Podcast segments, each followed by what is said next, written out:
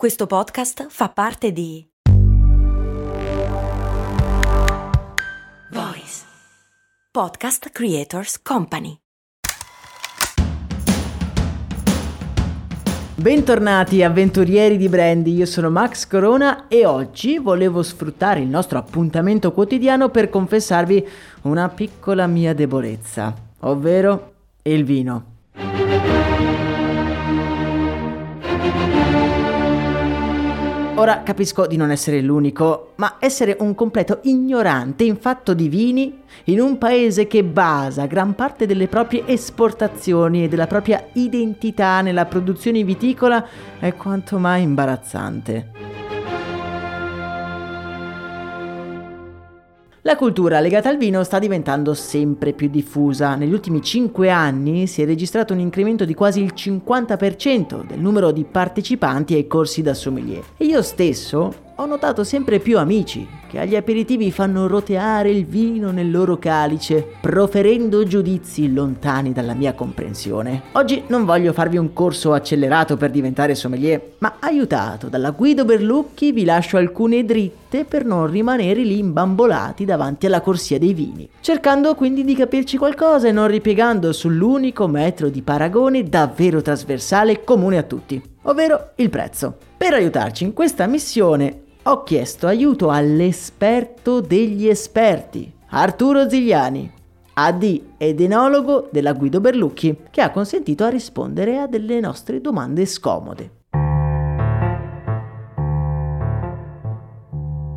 Come prima cosa gli ho confessato che quando si parla di spumanti faccio sempre una grande confusione. Non riesco a capire qual è la differenza tra questi termini. Vino spumante, champagne, prosecco franciacorta. Arturo mi ha spiegato che la parola spumante indica un'intera categoria di vini, basta che abbiano la spuma, cioè le amate bollicine. Queste bollicine sono in effetti gas intrappolato nella bottiglia che ne aumenta la sovrappressione. Avete presente no, il classico botto?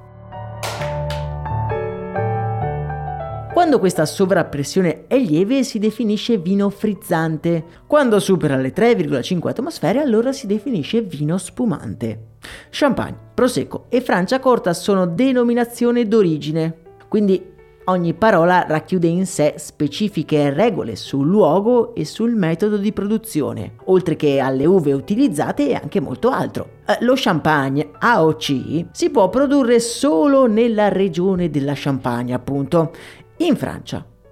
E lo si può fare solo con il metodo classico. Il Franciacorta, DOCG, ha in comune con lo champagne il metodo classico ma si può produrre solo in un piccolo territorio della Franciacorta. Si possono utilizzare solo quattro varietà di uva, ovvero Chardonnay, Pino Nero Bianco e Herbamant. Il prosecco DOP si produce con il metodo Charmat in un'area di produzione piuttosto vasta che comprende sia il Veneto che il Friuli Venezia Giulia. Detto questo, però un'altra curiosità mi sorge spontanea. Qual è la differenza tra questi due metodi? Il metodo classico e il metodo Charmat. Beh, partiamo dal principio, amici miei. Da dove arrivano le bollicine? Le bollicine sono il frutto della fermentazione.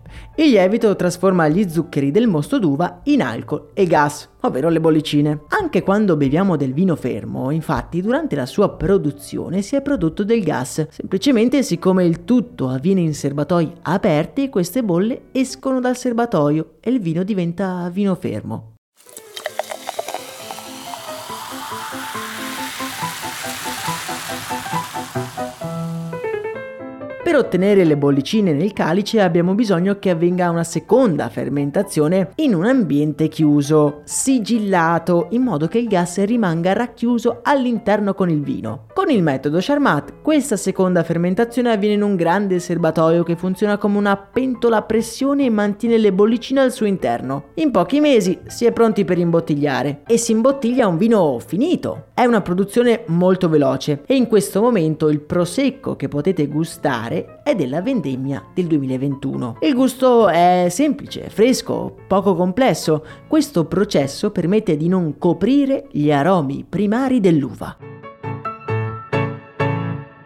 Il metodo classico, d'altro canto, ha una produzione molto più lunga. Il vino fermo viene imbottigliato con l'aggiunta di lievito e zucchero che fermentando una seconda volta produrranno il gas direttamente nella bottiglia e non nei serbatoi di acciaio. Al termine della seconda fermentazione le bottiglie devono ancora affinare per un lungo periodo. Il Franciacorta, per esempio, prevede almeno 18 mesi di affinamento. In questo periodo il lievito arricchirà di gusto e di struttura il vino, rendendo il metodo classico molto più complesso e perfetto non solo per l'aperitivo ma anche per l'abbinamento di altre pietanze. Il Franciacorta più giovane, che noi possiamo trovare ora sugli scaffali parte dalla vendemmia del 2019. Ora possiamo capire perché il Franciacorta è anche il più costoso. Avendo un processo di produzione più lungo e più dispendioso, pensiamo solo che è necessario avere un luogo adatto a posizionare le bottiglie che fermentano. Luogo che deve avere determinate caratteristiche di temperatura e di umidità che vengono costantemente monitorate.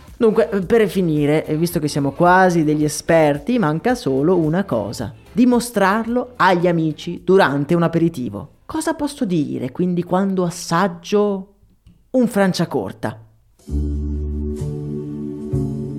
Arturo ci spiega che ovviamente, come in tutte le cose, dipende, dipende dal Franciacorta. Se è un Franciacorta giovane, con un affinamento di 18-24 mesi, saranno i profumi freschi e fruttati a colpirci per primi.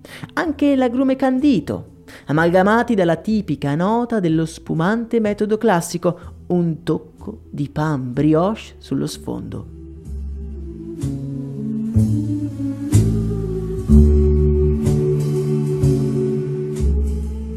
Un Franciacorta a riserva con molti anni di affinamento avrà un profumo e un gusto più intensi e complessi. Le fresche note fiorite e fruttate lasciano spazio alla frutta matura, a tocchi di erbe e spezie, anice e zafferano e anche ad una presenza maggiore di nota di lievito, avvolgente come, non lo so, all'ingresso di una pasticceria. Inutile dirvi che quello del vino è un mondo incredibilmente vasto e variegato e ringrazio Arturo Zigliani, AD ed enologo della Guido Berlucchi per avermi aiutato a realizzare questo episodio. Voi che rapporto avete con gli spumanti e con il vino in generale fatemelo sapere nel canale Telegram che trovate in descrizione. Per oggi è davvero tutto, noi ci risentiamo ad un prossimo episodio, non ci resta che versarci un bicchiere di spumante e brindare alla nuova giornata. Un abbraccio e un saluto da Max Corona.